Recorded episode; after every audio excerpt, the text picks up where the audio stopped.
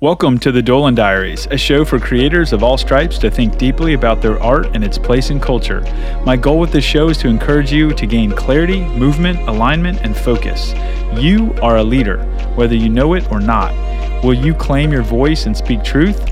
Let's crush fear, stop complaining, stop comparing, drop the excuses, and take this creative life seriously.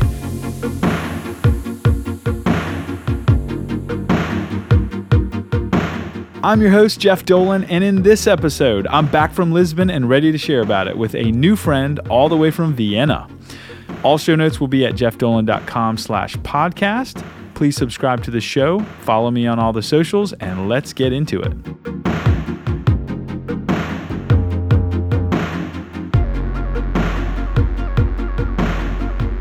All right, I'm back from Lisbon, Portugal, and wow, what an amazing once in a lifetime experience.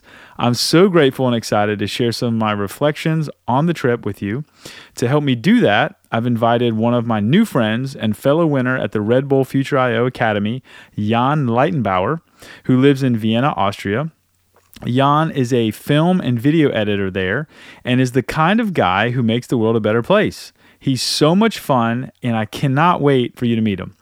We immediately hit it off talking about Bitcoin and all things crypto, as well as what the future might bring.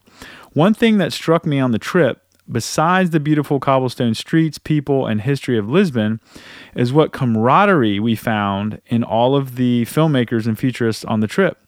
It didn't matter what language we spoke, where we were from, or how young we were, we would all find ourselves singing Mr. Brightside by the Killers at the top of our lungs and having deep conversations about life and liberty until the wee hours of the morning.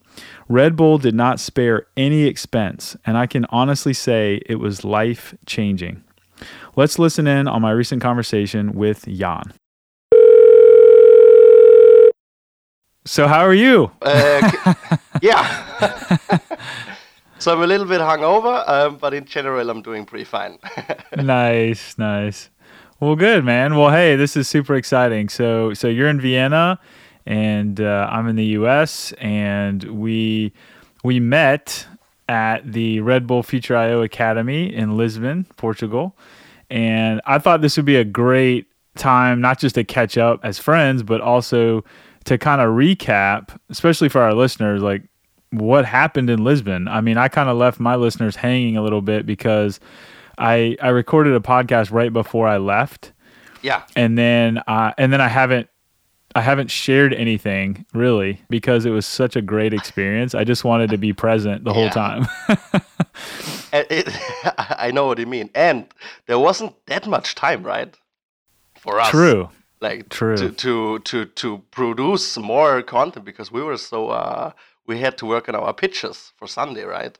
Right. Yeah. Yeah. We had workshops and all sorts of activities and dinners and meals and man, yeah, it was really fun. It was really really well done too. What was your um so so when you landed now now just so everybody listening understands the context yeah. here, like there were 20 kind of finalists that got selected out of the over a thousand entries into this and you were the wild card winner like there were two wild cards and one wildcard was uh, by popular vote or by vote, and one wildcard was a wildcard by smart. Oh.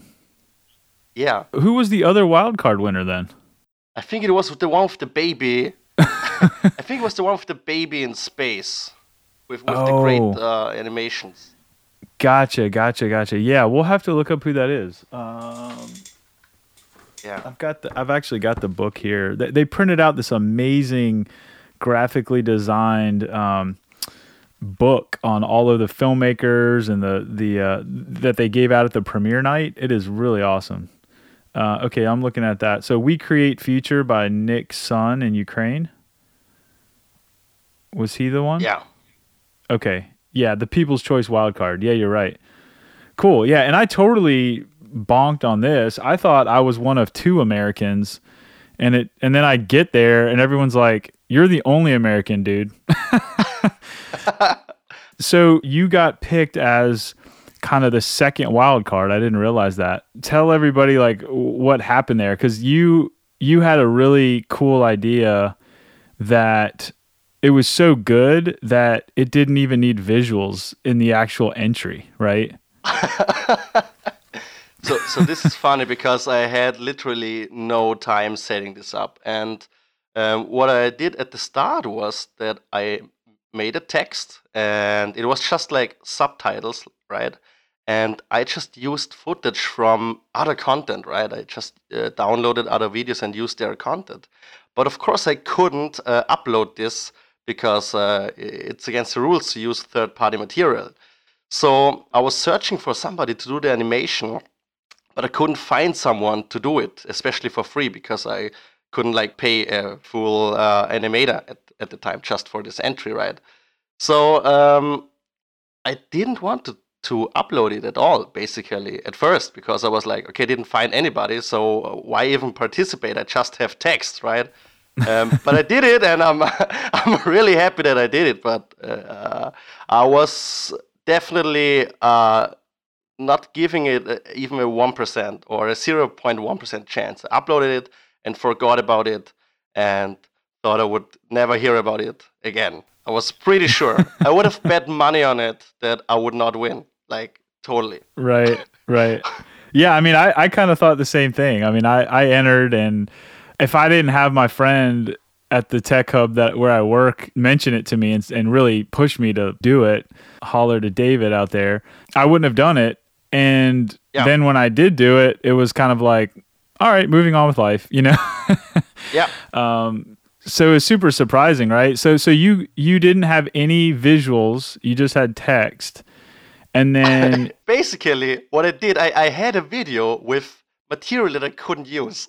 And what I did then is I deleted everything from the timeline where I didn't have the rights, which was everything except the subtitles.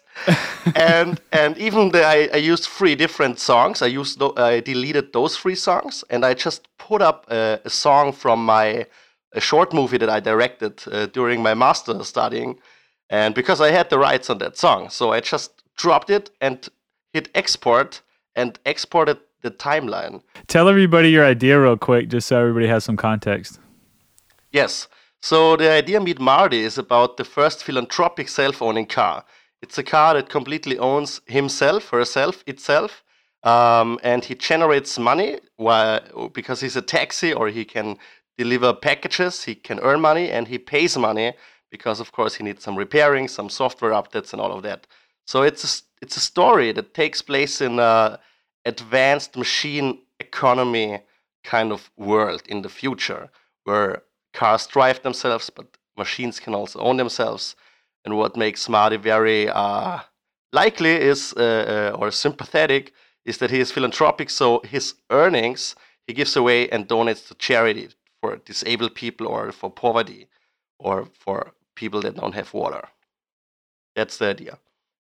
That's awesome. Yeah, and so when, during the workshop, we had to figure out how to tell our story, and you kind of already had a story built in with naming the car Marty and meet Marty, and so it was it was probably a little easier for you to tell that story. But uh, a lot of the other folks, like me, we had to really think about it and say, yeah. okay, we have this future vision, but how do you actually put that into a tangible story? Uh, and yeah. so it was really cool to to work with the filmmakers, and they had you know Cannes Film Festival represented, South by Southwest. Oh yeah, really great people, and uh, yeah, so they were helping us, and and then of course the coaches there and the mentors there, and teaching us how to structure film and story, and so we we were able to get that into our pitch, and then when we made the pitch, that was on the final day, and I didn't even know they had like the next level of winners until like several days after I got back. I think it was my friend David again. but some somebody was like, "Hey, did you know that you won again?" And I was like, "What?" And I looked at the website and I was like, "Oh my goodness." I was like, "How did how is that possible?" And it's like, "Yeah, you won mentorship. Like you now like they're going to they're going to actually keep, you know, pushing you to get your your future vision, you know, to reality." And I was like, "Oh my gosh." yeah, it was pretty cool. It was re- very cool. And I had had several conversations there with some of the executives uh, at these large companies that, you know, they're they're very future thinking companies. And so Which companies? like uh, SAP and Deloitte and Yeah, yeah, and, and Infineon.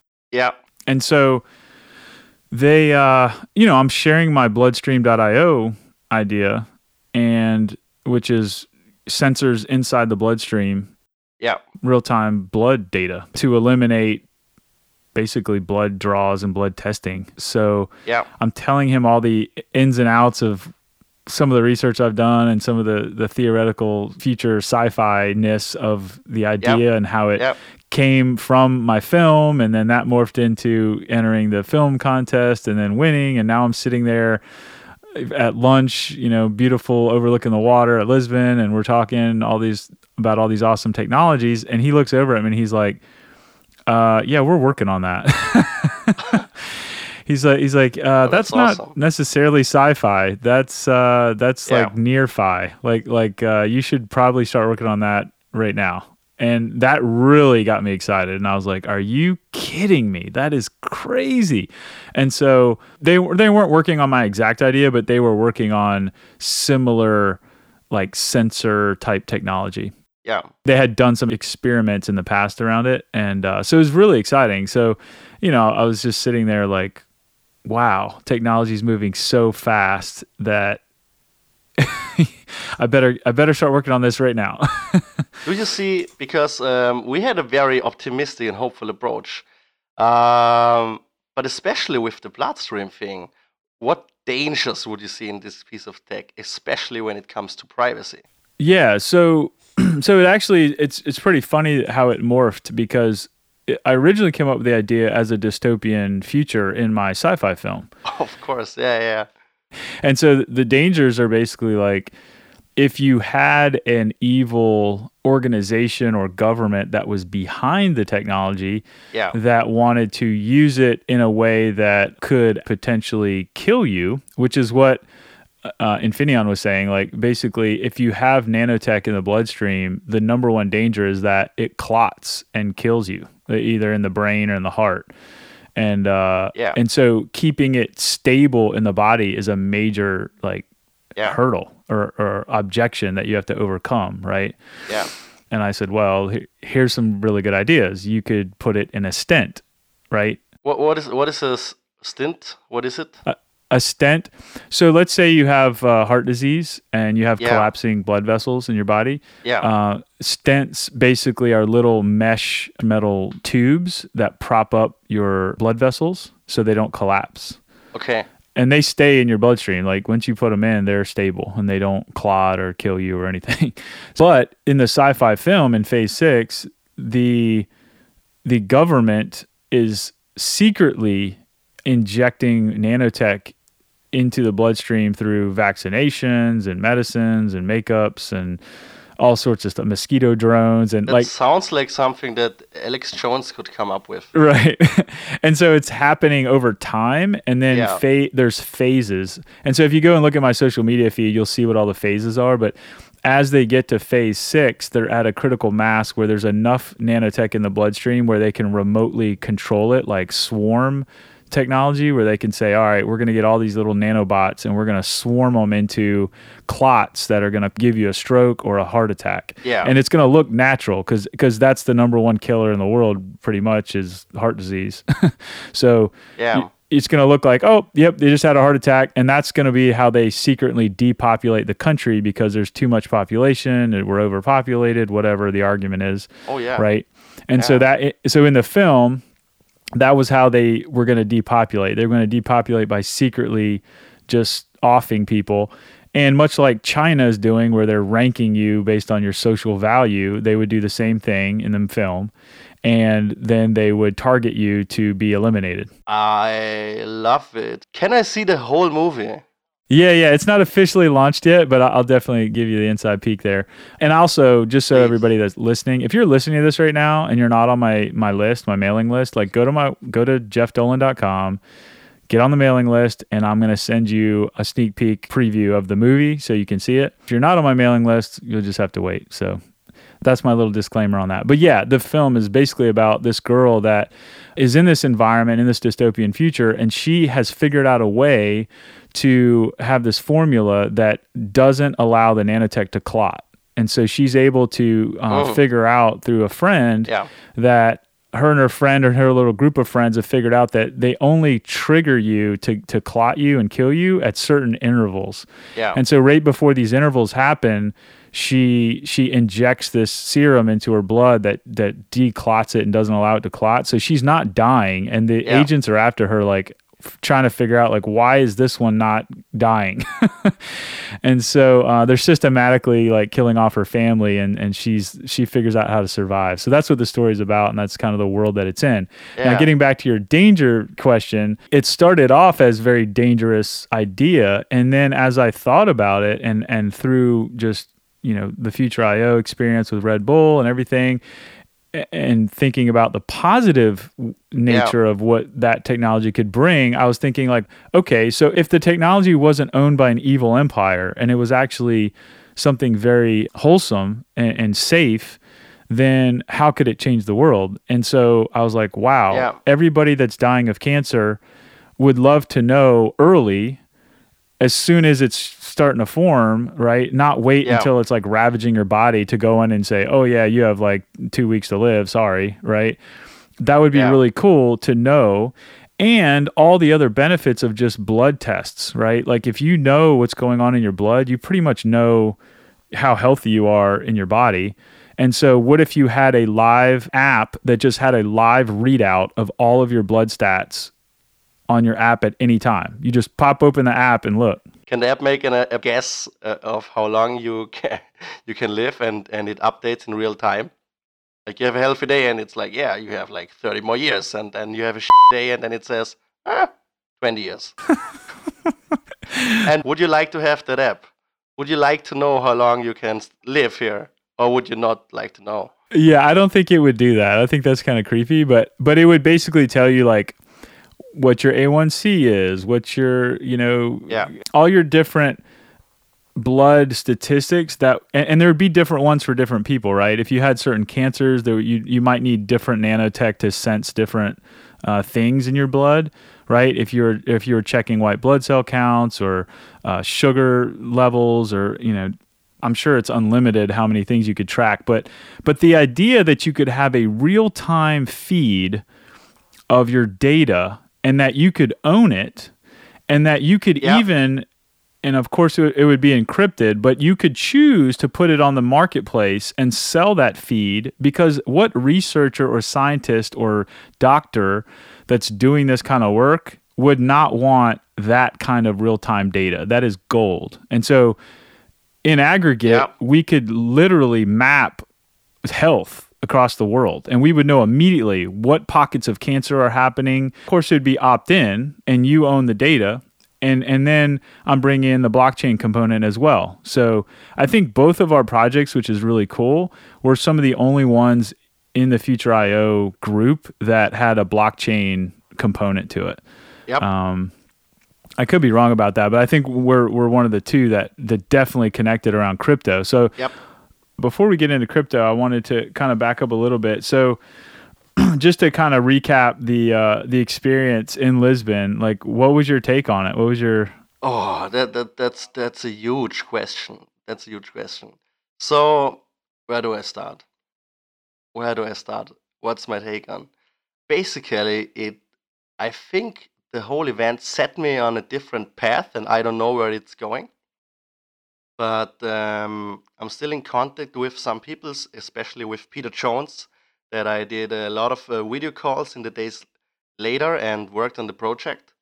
And I think the biggest thing, the biggest thing that I took from it was like a taste, like a, like a hunger, um, kind of thing to really work on a desirable future. Because I mean, who makes the future? Of course, it's people, right? It's it's us, and it can be everybody, and it right? doesn't matter how big the impact is. I think, of course, bigger is better, right? But you, you can start really small, right?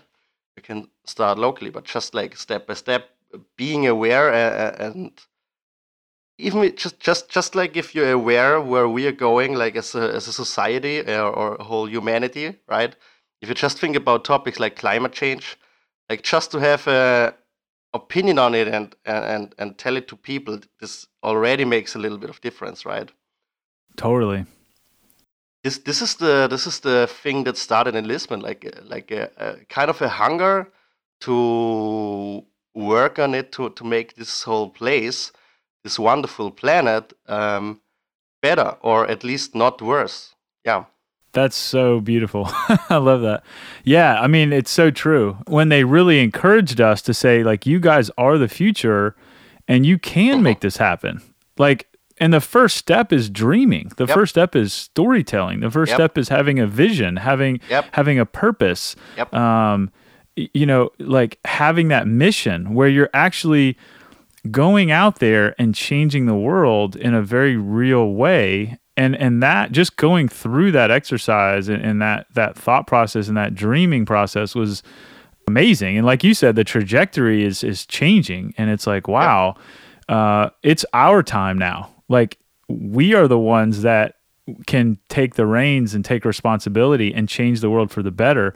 We don't have to sit around and watch the world go to hell in a handbasket on tv we can change and and so yeah. that yeah i totally i totally got that as well and um and i think it's pretty cool that and this is why it resonated so much with me was because this event married both of those elements together film yep. and yep. oh yeah oh yeah changing yeah. the world yeah absolutely absolutely I, I, I never saw that in filmmaking because when i wanted to become a filmmaker it really was just or or really about the cinematic experience in cinema, right? Like which I love, right? And right. dystopias, in my opinion, most of the time they just make better cinema, right? Right. It's the fan scenarios make better cinema, right? there is more conflict, there is more drama, right? But yeah, yeah, I never thought about that. With those stories, you create an expectation of the future in the minds of people, right? So if you just make this these scenarios of robots, of course, killing everybody, right? And bloodstream tech, nanotechnology, of course, like killing people, and self-driving cars, of course, getting hacked and killing people. Not that this is not a, a realistic danger, but if those are the only stories that are told, then of course people won't be excited about new technology. They will be right. They will, they will fear them, and and I don't think there should be that much fear. But I'm also let's say like this, I agree more with Elon Musk than I agree with Ray Kurzweil when it comes to AI, right? I think we should be careful with that. That's for sure.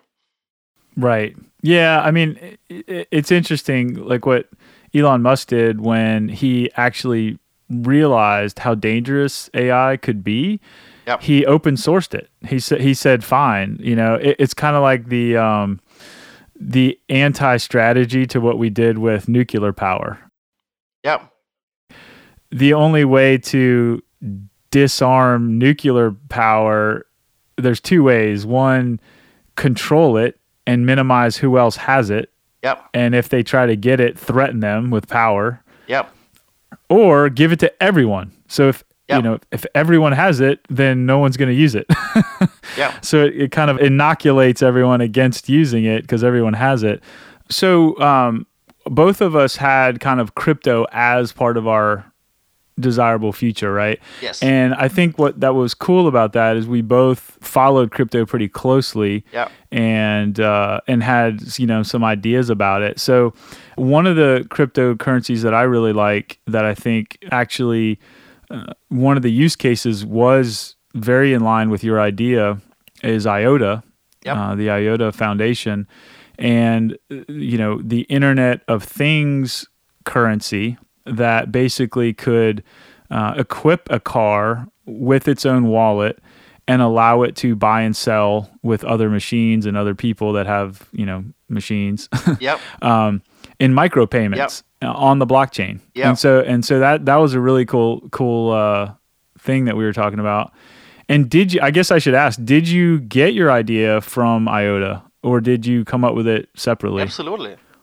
So, so the idea of self-owning cars per se is not my idea, right? The idea exists longer, and people build, uh, at least for s- autonomous self-driving cars that also can have their own bank account. I think many different parties already work on kind of a some model kind of like that. Not open and decentralized, but if you think about did you see the Elon Musk video from a couple of days ago with the Tesla network? No.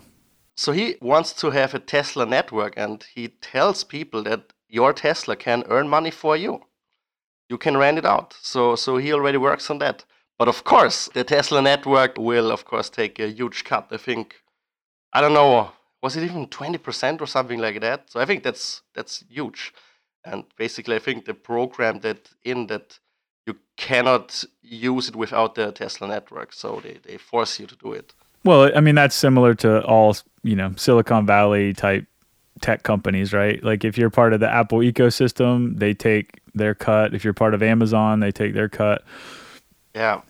Netflix, you know, it's all it's all the same, right? Network. If you own the platform, you get a cut. So Yeah. credit cards have been doing it forever. Yeah. so that I'm not surprised. I'm not surprised on that. But the cool thing about crypto is it's a it's a public blockchain, and IOTA specifically Yep. is is no fees.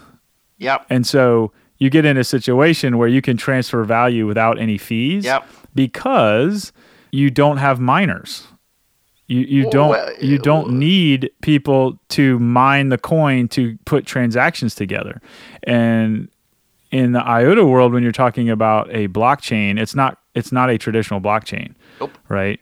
It's, it's called a DAG, which is a directed acyclic graph, which is basically just saying that every transaction uh, that you make, you actually have to resolve two other ones. Yep. And so everybody in the network that makes a transaction is actually doing the work to build the quote unquote blockchain or DAG. Yeah. And so it's a very innovative new way. Uh, I think it's a next generation way, uh, Yeah. future way of doing blockchain. so here's my opinion on it. So so what I love is that I, I love IOTA in theory, right? In theory, what they want to accomplish, if it works like that, sounds great. Because the scalability is basically the opposite of a blockchain, right?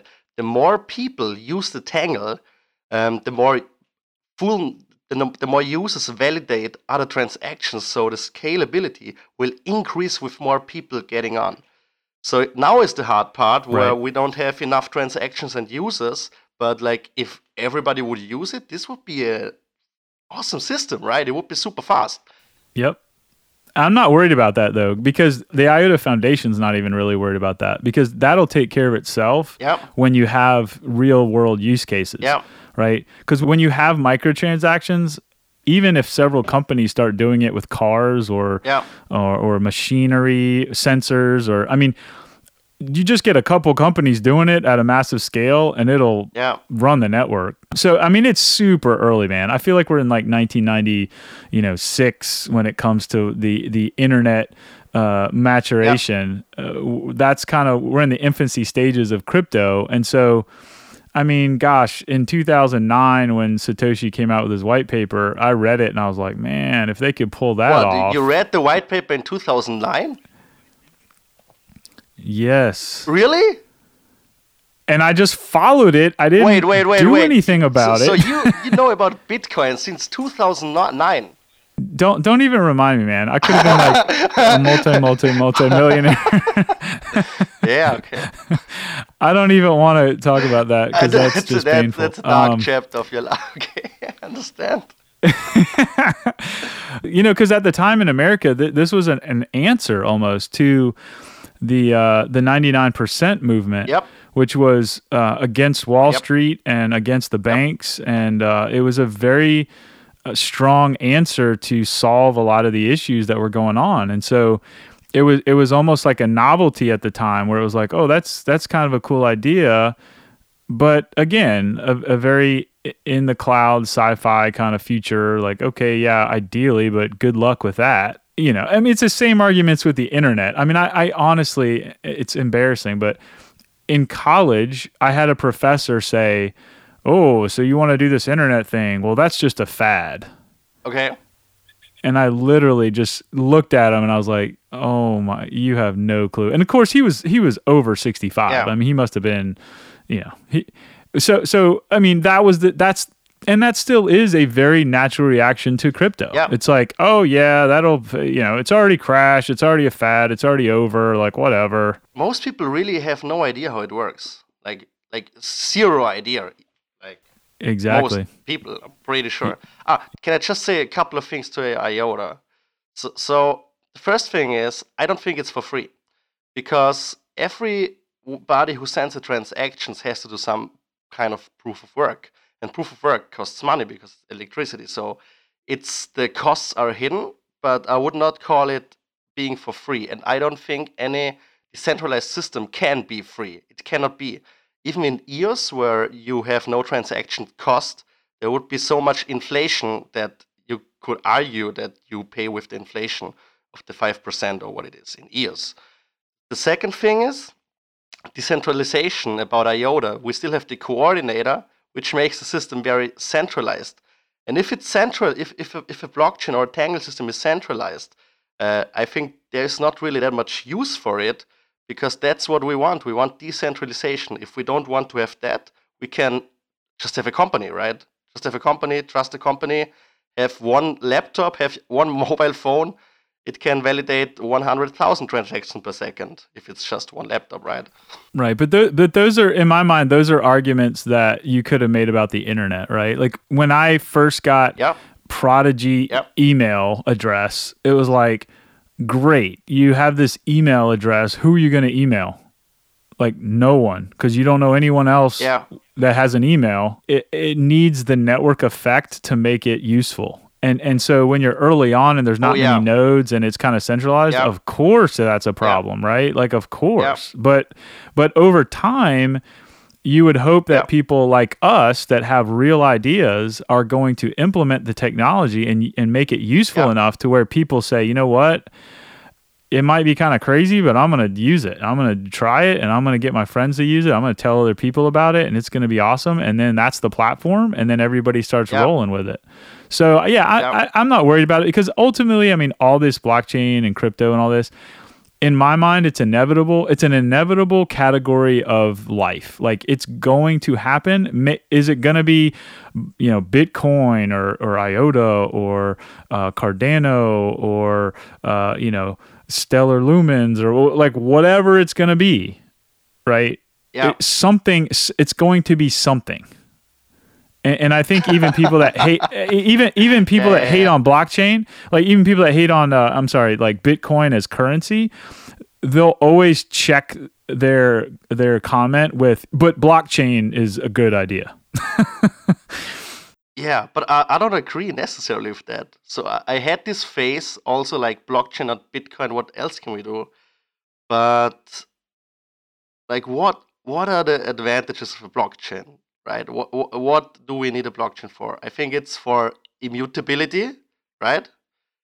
That you cannot change it, right? This is this is it's censorship resistance. Nobody can censor it, and what's the third? Yeah, and you cannot debase the money, right? Censorship resistance, and yeah, unco- for for some people that it's not uh, how to say unconfiscatable, unconfiscatable money, right? But if the blockchain has is is not secure enough, right? If it's not the Bitcoin blockchain, right? If you have a small blockchain, then it's easier to do a 51% attack. So then we don't, then all the arguments of immutability, they don't count anymore. So I am not sure if we need that many blockchains. I think we probably need a handful of blockchains, right? Immutable money and immutable code. And and that's maybe it, right? I don't know. The reason for a blockchain is because it's it's a it's an evolution of accounting in general. So so you had uh, double ledger accounting. So if you know anything Yeah. about accounting, you know that you know you kind of balance the debits and the credits, and it's a it's a two ledger system. Yeah. Well, well, blockchain enter- introduces a third ledger. So now you you don't just validate between two transactions. Now you can validate worldwide against the public trans the public ledger. So it actually Yeah. gives you a third party verification step Yeah. that is ac- is actually a very innovative new step in accounting. Period. So just on that fact alone, it's it's going to be around, right? Because I Yeah. because if two people want to transact, like, and I don't really trust you, and I don't trust your bank or I don't trust Yeah. my bank or I, you know that is a very good way to to validate a third party on that transaction. So I think I think that in, in and of itself is is a very good thing. Yeah. The other things you mentioned, banks and governments hate crypto, right? They can't control it. They can't uh, and some of them they can't inflate them, which is a problem, right? I'm not even sure if they hate. I mean, the US they hate crypto big time, but I think in Europe, I think they are quite open for Bitcoin because Bitcoin is basically so transparent that you can. It's just like what what they do with the internet about information. They can do with Bitcoin and blockchain to money, right? A blockchain can be a great tool to know everything about your your inhabitants. Right, but think about the European Union. I mean, you've got a situation where you have a bunch of countries that consolidated together and unified under one currency, and you know they have the Yeah. euro. But Yeah, then you have the Brexit scenario where they're like, we can't control our own destiny with our own currency. That's a problem. I mean, that was one of the Yeah. arguments for Brexit, right? Like, let's let's have our own sovereignty and control over our own currency, so we can inflate it if we need to. We can control trade. We can't. We're not at the mercy of some other parties that are Yeah. going to tell us what to do with our own currency. So the reason governments that are you know at least developed and large don't like it is because they can't do what the US is doing right now and just completely debasing our currency by just quote unquote printing money, right? Yep. Yep. They can't do that. And then if the banks and the central bank system can't control that, the entrenched players are being disrupted and they don't like to be disrupted. Now, if you were talking about a smaller country Yep. that they don't really have a strong currency, they can move to a cryptocurrency pretty easily as a country, right? Let's take Argentina for example, right? I think I think Tim Draper um, spoke to the president of Argentina and tried to convince him to move to Bitcoin because it really can make sense for a government to do that to to, to as a second currency to their fiat, right? Absolutely. Especially third world countries, and I, I think this will happen. the first use case for, for Bitcoin is third world countries whose whose currencies are just inflating or deflating, hyperinflating. Like this is a perfect use Yeah. case for these these countries to to move over and use it, especially the Yeah. people. Yeah, I think this is the biggest thing, right? This I think this is the thing that people don't get enough yet. Bitcoin is the first digital scarce thing ever, right? Because they solved the mathematical double spend problem, which I think mathemat- Right. mathematicians and, and cryptographers worked on for decades. And the Bitcoin white paper was the solution to that. So, for the first time in history ever, we can have real digital scarcity. And if you think about scarcity, what is scarce? Like, what is really scarce? Like, maybe gold, right? But everything else is less scarce than gold, I guess, that at least that people use all over the world. And with the next halvening, 2020, the inflation rate of Bitcoin will be less than gold. So Bitcoin will be the hardest money on the planet. And then every four years, the inflation rate will just be the half of it. So it will be the most scarce thing ever. Wait, well, you're using the word inflation. I would, I think there's people that would argue, and I would argue that it's not an inflatable currency. There, there's a finite amount of it that will be Yeah, Uh, mined. So in that respect, it's not inflatable. But what you're referring to is the fact Yeah. that we haven't mined all 21 million coins yet. So Yeah. yeah, so it, it, it inflates in the aspect of there's more that are being mined, right? Yeah, and you could argue that somebody could argue, yeah, but Litecoin there are only 80, 84 million and, and, and so on and so on. But there is an infinitive block number of blockchains you could have in theory, right? And in CoinMarketCap, I don't know how mu- how many cryptocurrencies do we have? 2,000 or something like that. So right.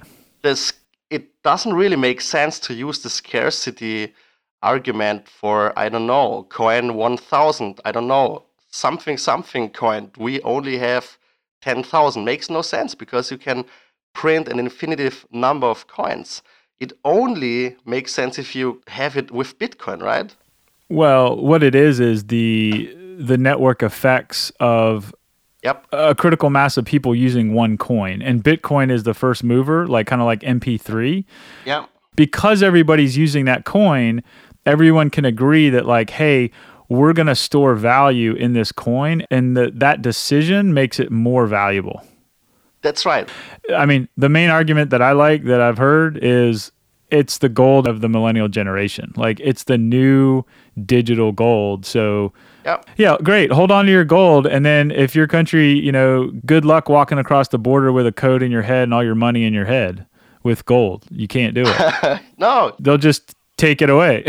you just remember 12 words, and this is how you can uh, trail with millions of uh, dollars or euros Right. or Yeah. in, in crypto, right? This is so interesting because I read that in a book from Andreas Antonopoulos. This was one of many times Bitcoin really blew my mind. It was like, whoa. Like, like when I went into the details, how transactions work, that you basically that signing a transactions is just a mathematical process that you can do offline, right? right. So it's just a piece of math that you do, and then you have the transactions, and in the transactions there is no way to get the money from that, and just these transactions needs to be broadcasted in the world anyhow. So like anyway, right? Like Right. can be smoke signals. It can be if, if there is no internet in, in your country, there there can be um, a machine that maybe converts Skype smileys to a bit. It's it's it's just a it's just a number. You will figure out a way to get a number to the internet, even if there is no internet, and there will be set up stations that convert it. This has been such a fun conversation. I could probably talk to you for hours. Um, but in respect of Yeah. time, let's uh, let's talk about Yeah. kind of after our experience in Lisbon. We had all these wonderful, Yeah. met all these wonderful, smart people. Um, just had Yeah. our minds blown with all the amazing things that we learned and talked about.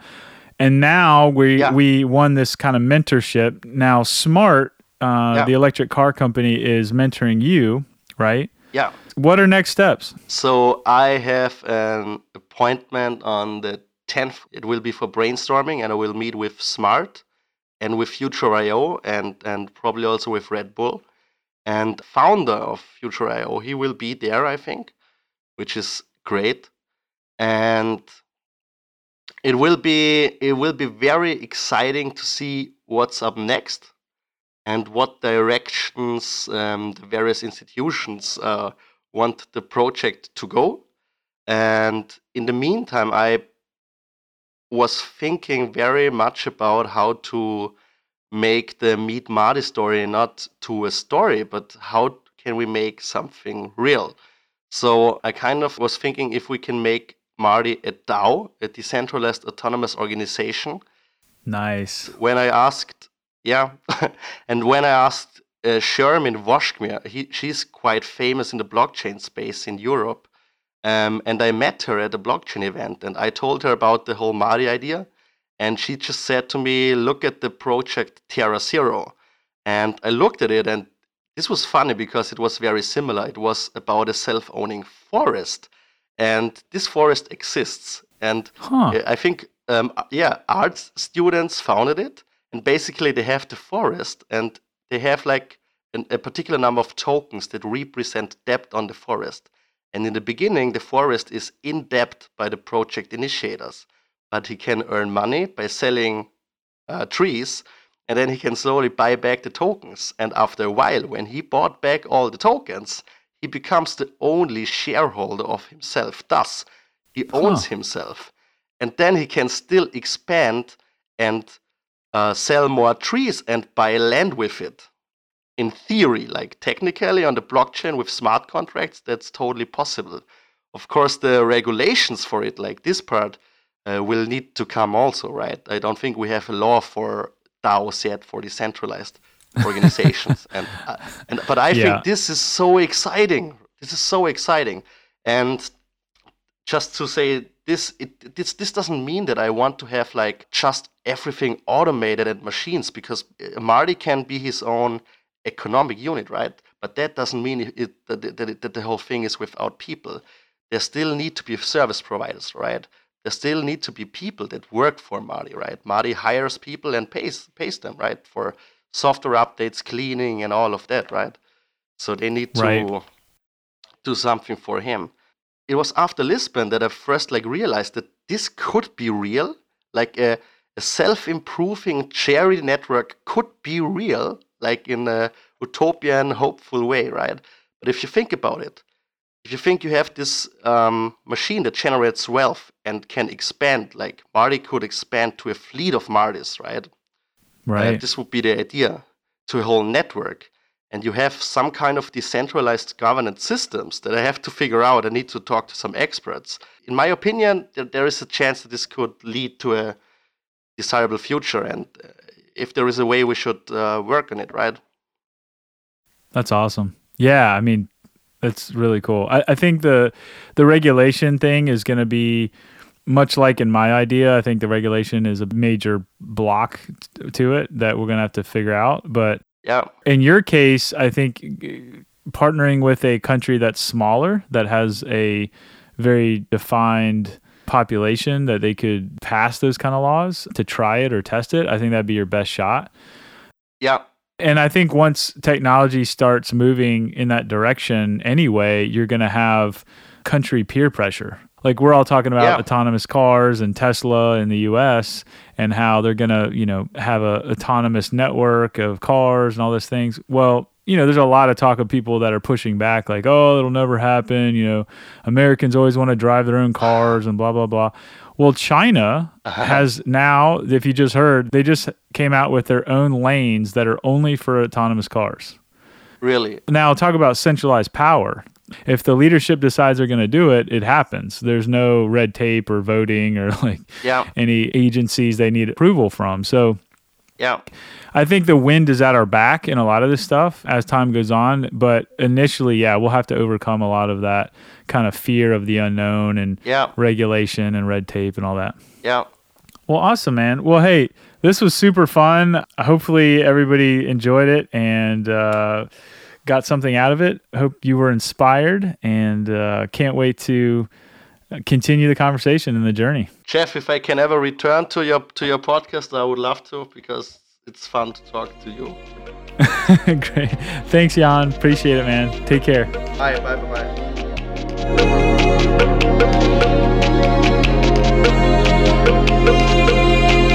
Thank you so much for listening and going on this journey with me to release my first narrative short film.